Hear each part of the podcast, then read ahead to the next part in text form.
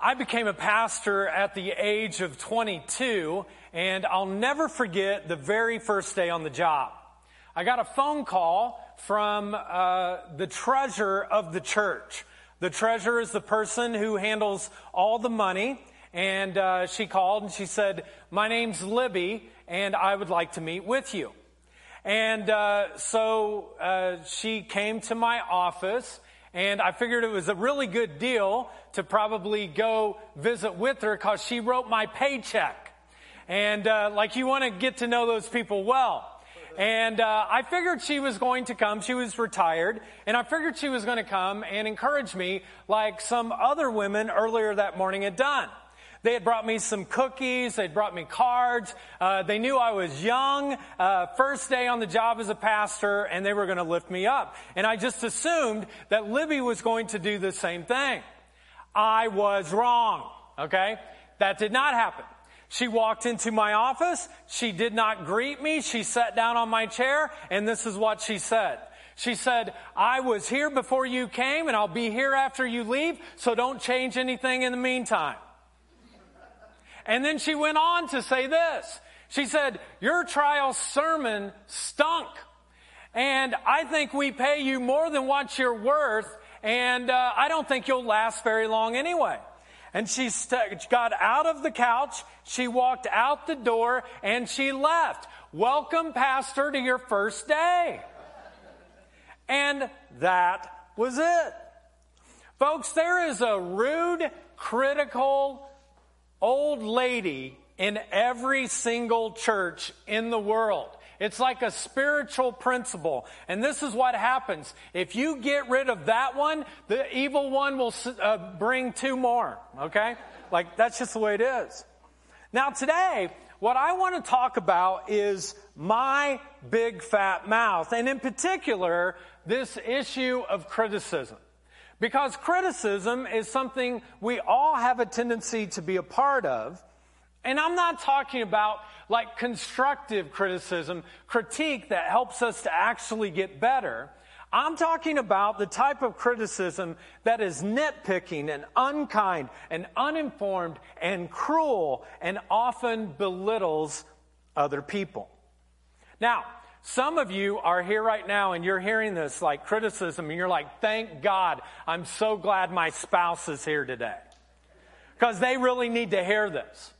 Or some of you are kind of like, "I'm going to share this link uh, with my boss because they really need to hear this." And, and the thing is, is that many of you are looking at everyone else around you thinking, "Oh yeah, I'm not a critical person," but it's those other people that are. I just want to remind you that the title of this series is called My Big Fat Mouth, not Their Big Fat Mouth, okay?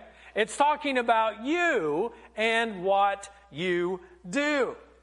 Because the problem with criticism is this, is that it's very easy to see it in somebody else, but it's very difficult for us to be able to see it in ourselves. It's very hard to look in the mirror and actually find the critical person that's there. And the reason that is, is because many times when we criticize, we're like, "Well, I'm justified in my criticism." Because that person is weird. That person is stupid. That person doesn't manage their money very well. And there's a lot to criticize about them.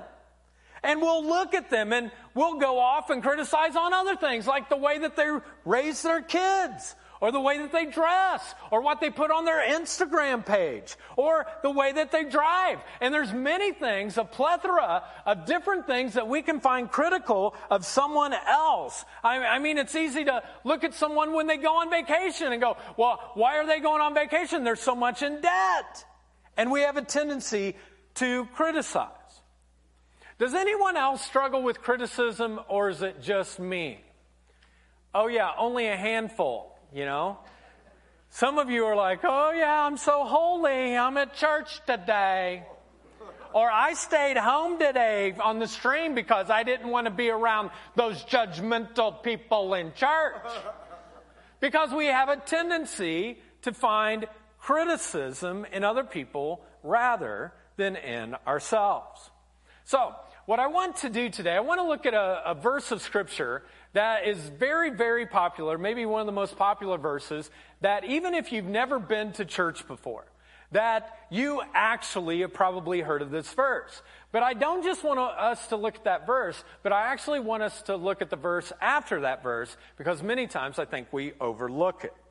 Now, here's the verse. It's found in Galatians chapter five, uh, verses uh, fourteen and fifteen. It says this, "For the whole law can be summed up in this one command, love your neighbor as yourself." Now, most of us know this verse. We love this verse. Love your neighbor as yourself. Jesus said it. It's the second greatest commandment. Love your neighbor as yourself.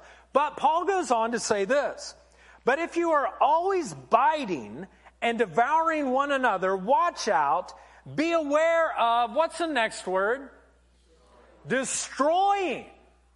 Actually destroying one another. Love one another, but be careful of your words. Be careful with your words, because if you're constantly critical, if you're constantly cutting people down, if you're constantly harsh with your words, be careful, because you actually could destroy another person. So, let me ask you this morning, for those of you who are married, how are your words with your spouse? Are they critical words?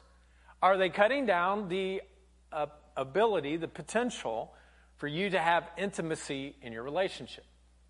Are you critical with your words when it comes to your kids? Have you kind of built up a wall with your kids because of the words that you use with other people? Are your words critical? So much so that when you're at work and you're talking about Christ, or you're talking about inviting people to come to church, no one ever wants to listen to you because you're so critical everywhere else in the workplace, and there's just criticism that comes out everywhere in everything that you say.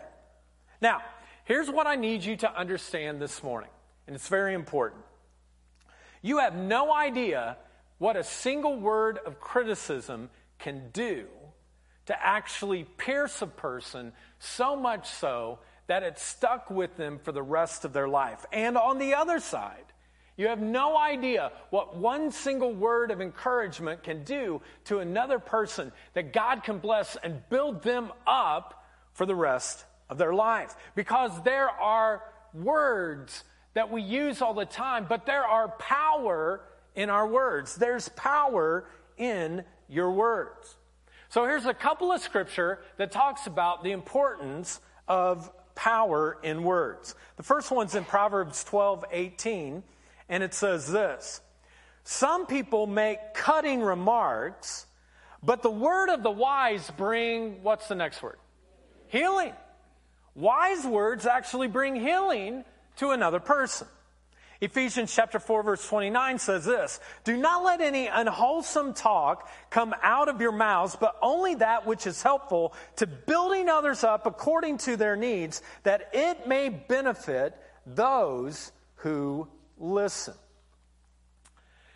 Well, that first day of work was difficult because Lib came in and she lit into me. And I started thinking to myself as a twenty-two-year-old, am I really going to be cut out for this pastor thing? Well, the next day, a different person came in, uh, another church leader, a guy by the name of John. Now, his wife was the secretary of the church, and she overheard everything that Libby had said because my door was super thin, and Libby was very loud. And she did not care about letting me know that she thought my trial sermon stunk, that, you know, there was no way that I was worth the amount of money that they were paying, and I wouldn't last anyway. And so John called me and said, "I'd like to meet with you." And I thought, oh, great, one more person. You know, it's day two, and I'm already getting two critical people. But when John walked in, he reached out, he shook my hand, he sat down on the same couch, and then he said this, I'll never forget it. He goes, "I heard what Libby said. Ignore her. We all do." And I was like, oh, And he said, yeah, he said, I was on the search team to bring you to this church. We believe in you. We're for you.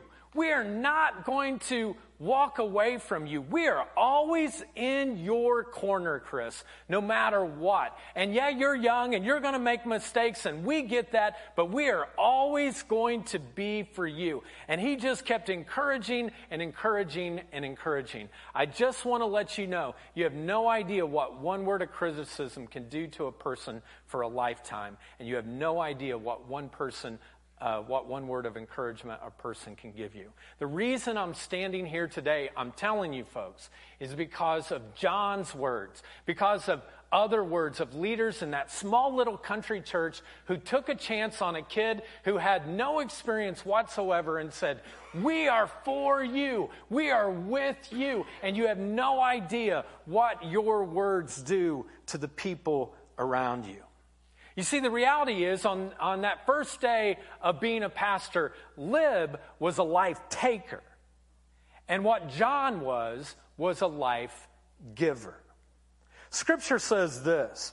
It says, words can bring death or life.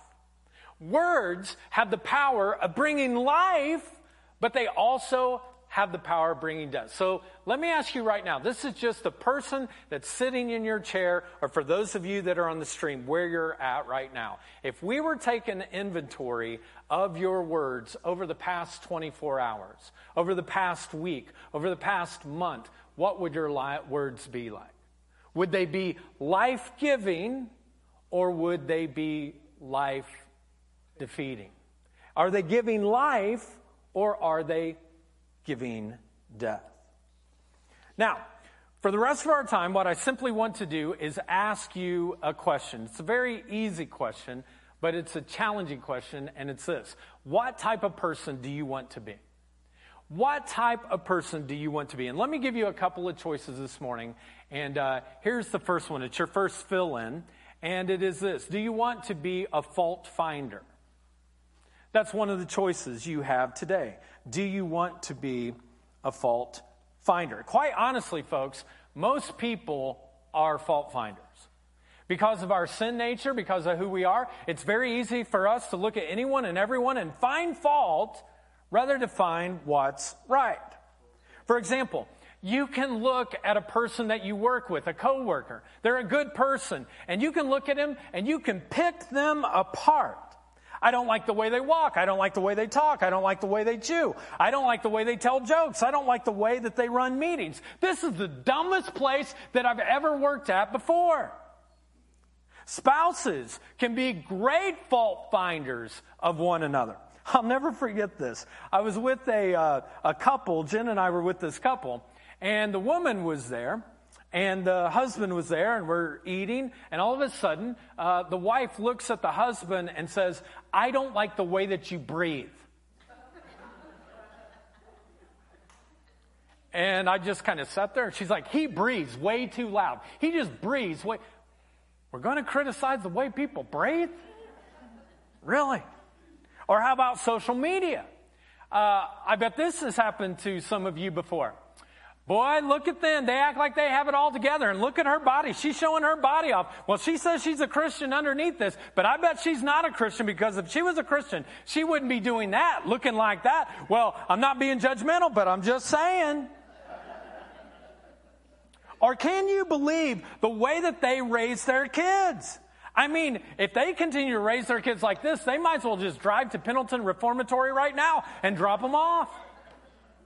Because they're out of control.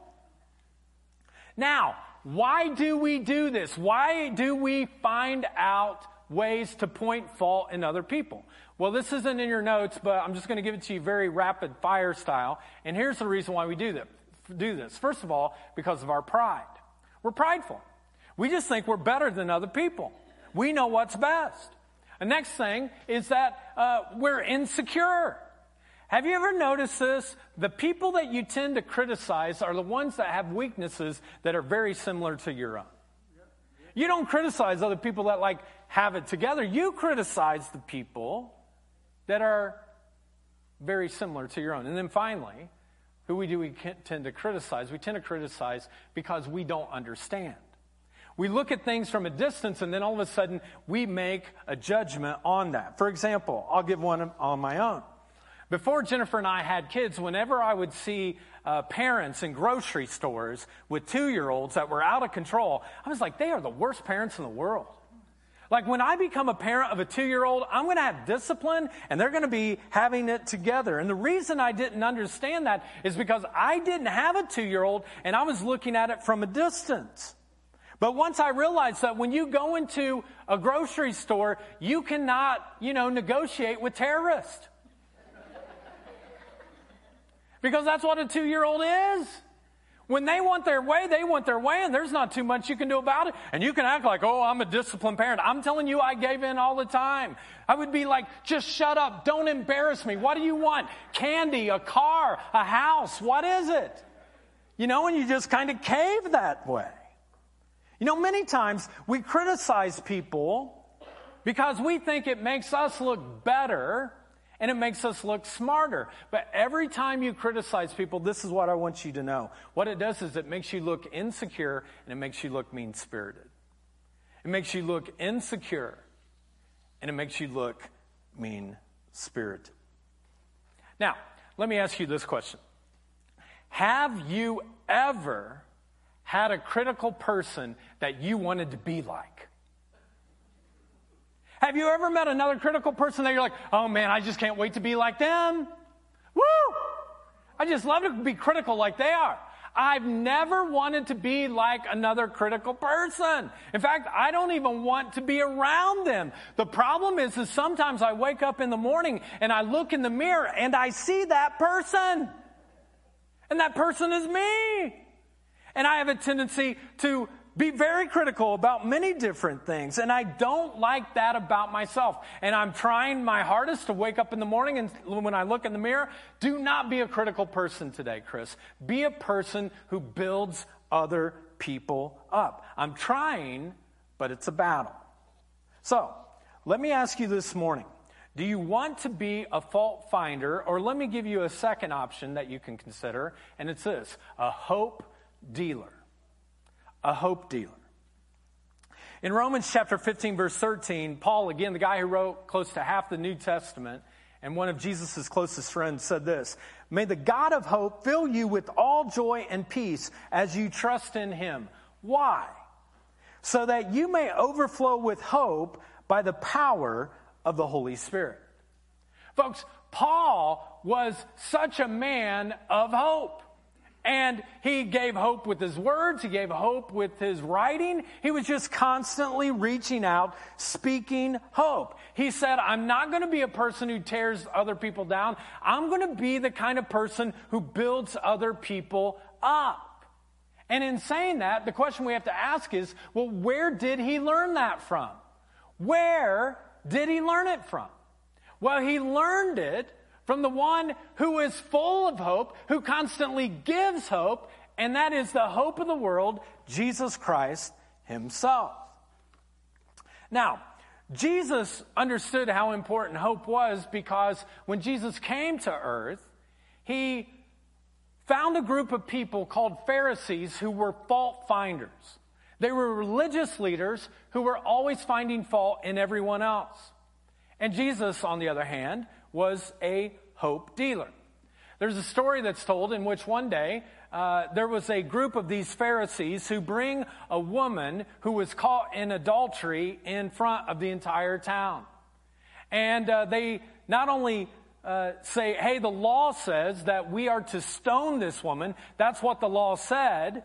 But as they got their stones ready to go, they were critical of many things in her life. And as Jesus is listening to all of this, he walks up in between the woman and these Pharisees, and the scripture says that he knelt down and he actually began to start writing in the sand.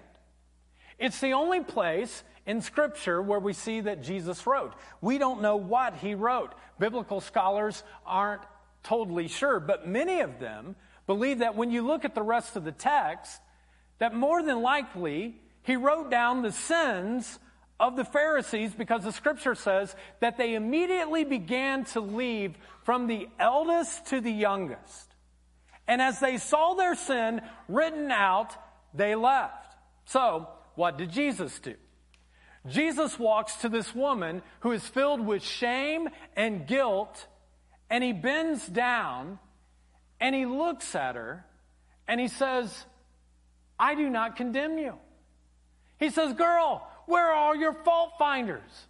Where are all the people that have put you down? And she looks up, and she looks around, and she goes, well, they're all gone. And then Jesus turned to her and said, I don't condemn you either. But don't keep doing what you're doing. There's a better way to do life. There's a better way to find hope. Don't live that way anymore. Walk in a different way. Walk in the light. And so, folks, what do you want to be? Do you want to be a fault finder like the Pharisees, or do you want to be a hope dealer like Jesus? Well, as you can imagine, uh, that was the first time that Libby came into my office was not the last time. When people are critical, they have a tendency to come back to tell you about more things that are wrong with your life. And for two years, uh, she regularly would come. She was like a thorn in my flesh. But then the day came that there was redemption. We did an audit of all of her financial, and she had embezzled thousands and thousands of dollars. And in the midst of that, I hate to say it, but my first reaction was like, praise the Lord. She's gone. I have found fault in the fault finder. And I was ready to do whatever it took. And luckily, there were older, wiser leaders around me than just myself. And I said, well, what are we going to do? And I was hoping they were like, we're going to press charges. We're going to. And they said, well, what we're going to do is we're going to go listen to her and just ask her, why did you do this? And so we went to her house, a very government fixed living house.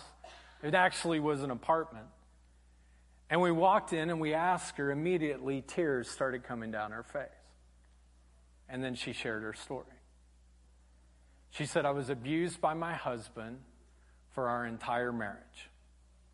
And my one son, at the age of twelve, walked up on our barn and they fell and he fell down accidentally and he died.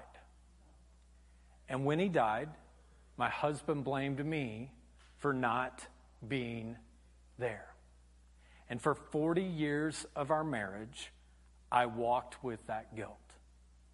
She said, then after my husband died, one of my sons took over our family farm, and when they did, they ran it into the ground to the point where we had to file bankruptcy, and I lost everything, and now I'm on a fixed income, and I'm barely making it, and that's why I did what I did.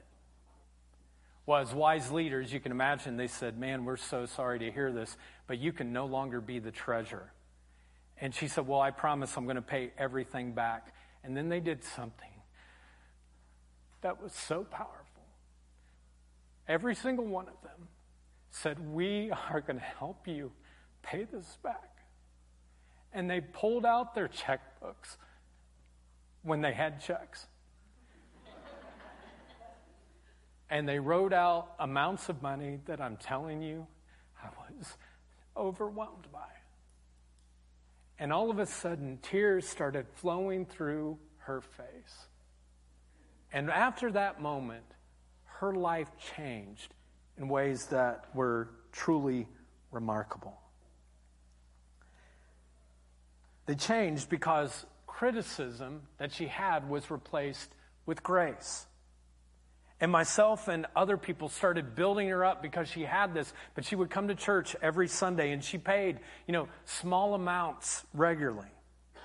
And she went from the critical church lady that had a frown all the time to a loving church lady who had a smile on her face. One of the last things she did before uh, she died and went to Jesus was she said, we're going to be able to reach out to nursing homes and state hospitals. And there, she had a horrible voice. She was not a good singer at all. But there was a lady in our church that was an amazing piano player. She had a great voice. She said, let's do a kitchen band. And what they would do is they would get these pots and pans, and they would sing songs, and they'd pound on it. And you always hope that the lady playing the piano was louder than them because they were horrible. But they would go, and people would laugh, and they would wear these funny hats, and they would do all of this. And what happened to Libby, folks, is that she went from a fault finder to a hope giver in her life. Folks, you have no idea. You literally have no idea what can happen to a person's life when you give one word of encouragement and you build them up. And you have no idea what can happen when you don't do that and you tear them down. So, maybe your kids are really, you know, like not neat kids at all. They're, they're, uh, You know, rooms are always a mess. They don't look good at all. You're like, ah, it drives me crazy. But they just have such a good heart. Like, they love people. Why don't you use your words to be able to reach out and go, you are such a great kid. I'm so proud of you. You're always, like, for your friends. I love that about you. Maybe your wife is the most disorganized person there is. There are piles everywhere. It just looks like, ah, what's going on? Clutter, clutter, clutter.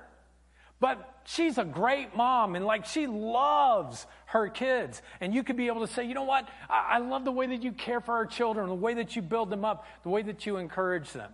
Maybe your husband is not good at mowing the yard at all. Like, you have the worst yard in the neighborhood. Well, rather than nitpicking and putting him down on all of that, the next time that he's out there mowing with his black socks and his white tennis shoes, just say, you know what? Actually, you look kind of sexy when you do that. And if you'll do that, all of a sudden, it will build them up. It will, will encourage them in ways that you can't even imagine. So this week, folks, as you go through your week, words of life, words of life, words of life, words of life, because you have no idea what one word of life God can take and use it to change someone else. You know, uh, several years ago, uh, after uh, Jennifer and I were married, uh, all of a sudden, I don't know why it was, but I started having a very critical spirit towards her.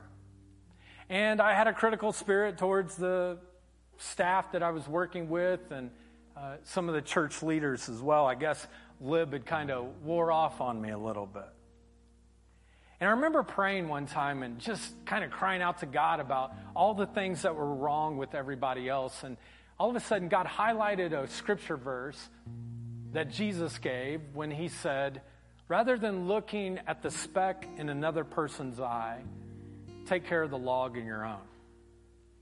I felt like God was saying that whenever you look at the speck in other people's eyes, you waste time, Chris. But if you will just deal with the log in your own and become a hope dealer, you can change lives. Because the reality is, folks, God looked down at me, and there's so much to criticize in my life. And he looked down on Chris Bunch, and he said over and over again, daily, hourly, maybe every minute, here's my grace, here's my forgiveness. You messed up again. You don't deserve this, but I'm giving it to you. And from this hope, I've realized that he poured into me that I just don't want to be the kind of person who tears people down. I want to be the kind of person who builds people up. So what do you want to be? It's your choice. Do you want to be a fault finder who finds fault in everyone, or do you want to be a hope dealer who finds hope in others?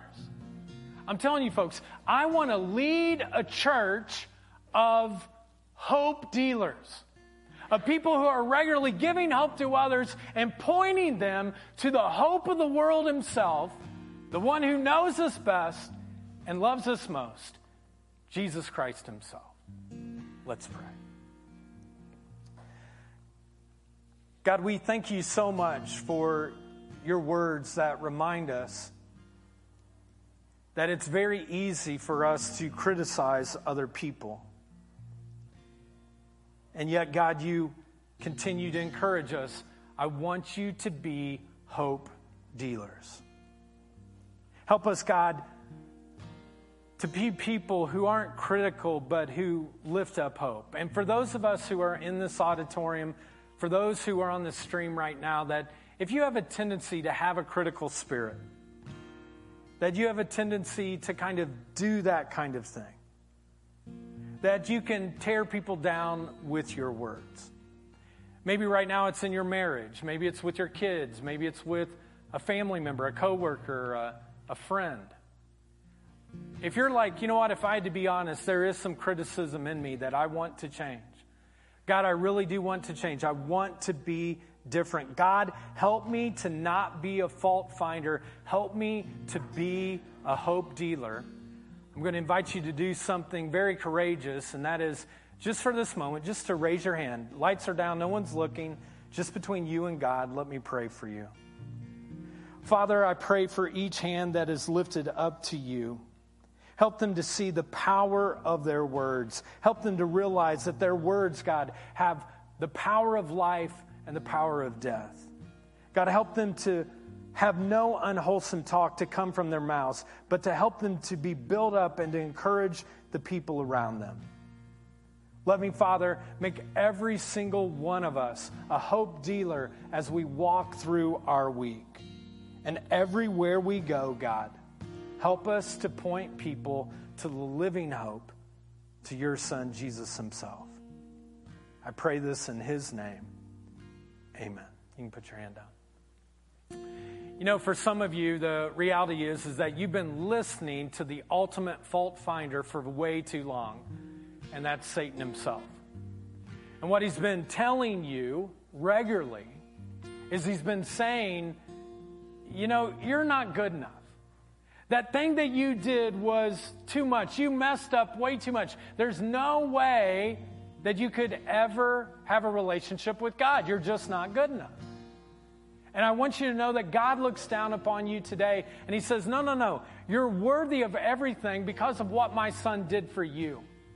I love you because I loved you so much that I sent my one and only Son to come from heaven to earth to give his life for you and to take anything that was criticized of you away, and any way that you've been critical of others and the way that you've sinned, to take that away and to give you new life. And three days later, he rose again so that he could show that you are able to connect with the hope of the world. And so today, if you're like, you know what? I need that in my life. I'm, I'm critical enough of myself, and I listen to those recordings regularly. I don't want to do that anymore, God. I want to be able to have your hope in my life. Then today is the day where you would say, I turn to the hope of the world, to Jesus Christ himself, that you give yourself to him.